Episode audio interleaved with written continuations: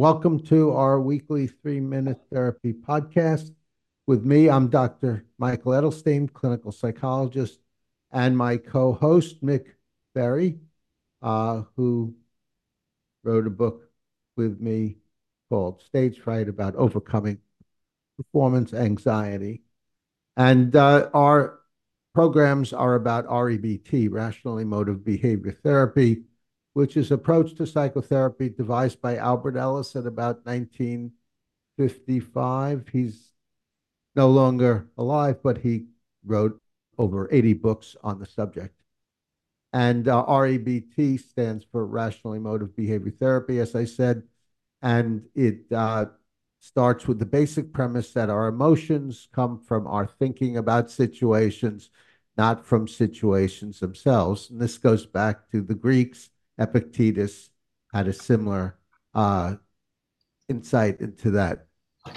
And our emotional problems come from our demands, escalating our preferences into demands because I prefer to do well and get your approval. I absolutely must because I prefer you treat me well. You absolutely must.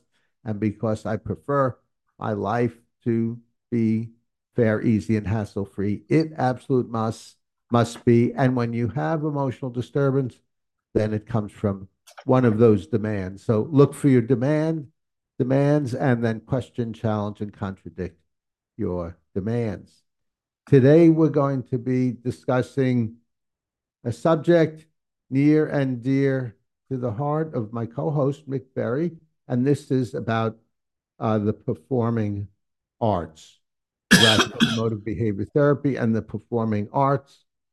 And uh, the performing arts are practices formed by human creativity, such as painting, sculpture, music, theater, literature. There are visual arts, there are literary arts, there are performing arts. Uh, so, Mick, do you want to start in with how REBT applies to the arts? Well, first off, um, I want to correct you because you said we're doing REBT in the performing arts. It's REBT in all arts, and you mentioned visual art, so that's not a performing arts. So REBT and the arts. Correct. Okay. Well, I've been a musician most of my life. I'm an actor. I'm a stand up comic. I do one man shows and I write. And so I have a great deal of experience with the frustration that comes from trying to create something and the triumphs that come from creating things that are successful and worth doing and rewarding. And so I've used REBT extensively over the years and continue to do so in creating things.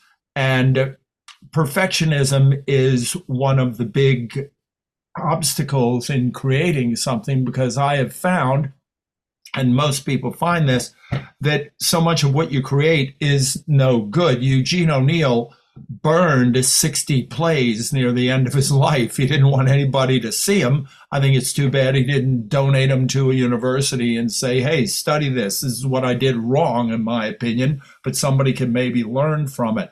So, in any case, by getting rid of the demand that I have to produce stuff that's good, I have to be good at what I do, I have to create successes by getting rid of that demand, I'm then freed up to go ahead and create, and I don't share what I don't think is worth sharing because I have a career that I'm concerned with, and I want. I know that when you are successful with things, then you have a career. If you throw out mostly garbage, you're not going to get too far.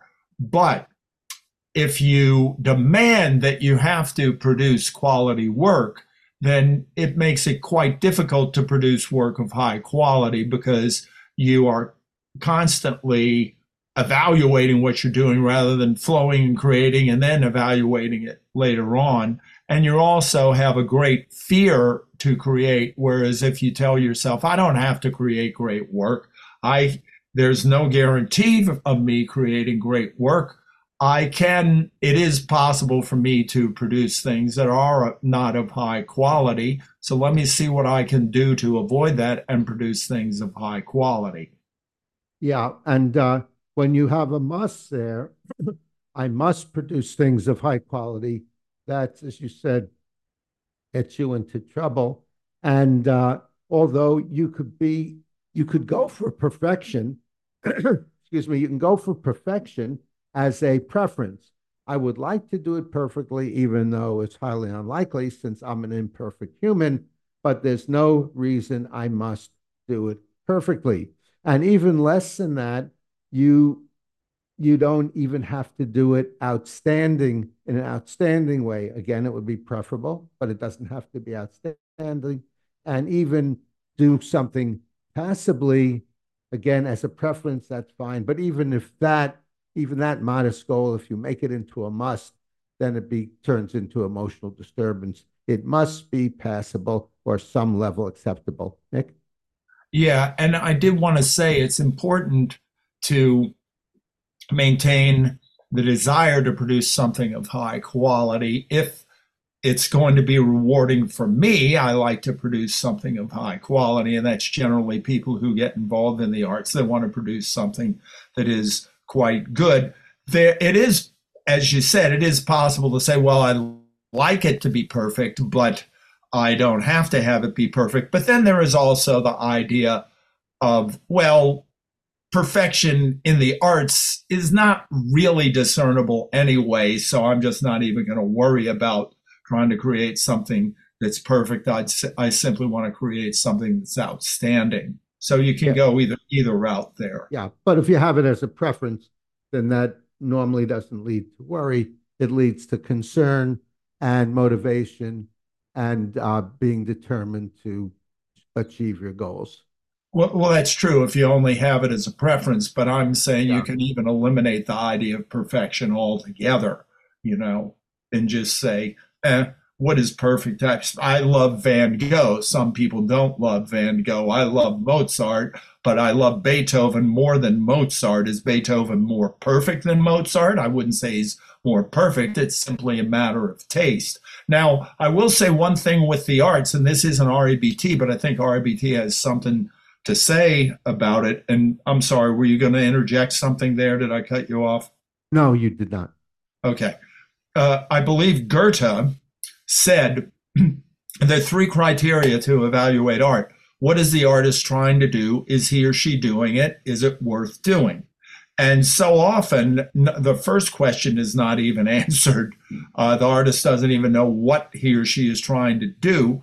And then is he or she doing it? So often people fall short of what they attempt to do. And then is it worth doing? That is a subjective opinion.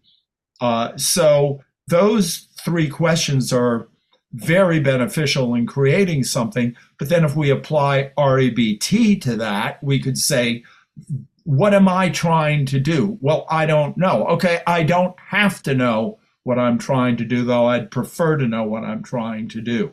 And then, am I doing it? Well, I don't have to succeed in attempting to do what I'm trying to do. I want to, but I don't have to. And then, is it worth doing? I don't have to produce something worth doing. I can produce something that I would like to be worth doing, that I'll find valuable and other people will find valuable, but it doesn't have to be worth doing. So, even taking Goethe, has nothing directly to do with REBT, you can apply REBT to those criteria. Also, in terms of the question, is it worth doing? There are at least two levels of whether something's worth doing. And that is, is it worth doing for others? Will others appreciate it, enjoy it, pay for it? And then there's, is it worth doing for oneself? I uh, have difficulty carrying a tune, so I wouldn't sing for others, but I like singing in the shower. That's worth doing for me. So uh, those those are the two levels. Yeah, yeah, makes- that's that's a good point. And I would say, what does worth doing mean? Do people benefit from it? There's another criteria in the arts that I've heard of. What you want to do is entertain, educate, and elevate three E's entertain, educate, and elevate. And again, if we don't demand to do those three things, we're much better off. In stand up comedy, you often don't do as well as you want. Every joke doesn't land as the way you want. And so you don't entertain there. But if you get out of the idea that you have to succeed, you have to entertain, it's much easier. And I see comedians all the time adapt when they tell a joke and it doesn't land. They will address this and admit to the joke falling flat. And the audience generally appreciates them acknowledging the audience can see them going with the flow of the reality that the joke didn't land rather than getting upset and saying, oh, my joke didn't land. That's, um, it's a terrible experience rather than, ah, well, I can blow it off and it's not that big a deal. Yeah. And also there's a fourth, there's a fourth E to entertain, elevate, and educate. And the fourth E is exit. Once you've done all those things, don't go on and on and on, but stop and uh, exit uh, you've already done what you wanted to do and what you wanted to accomplish.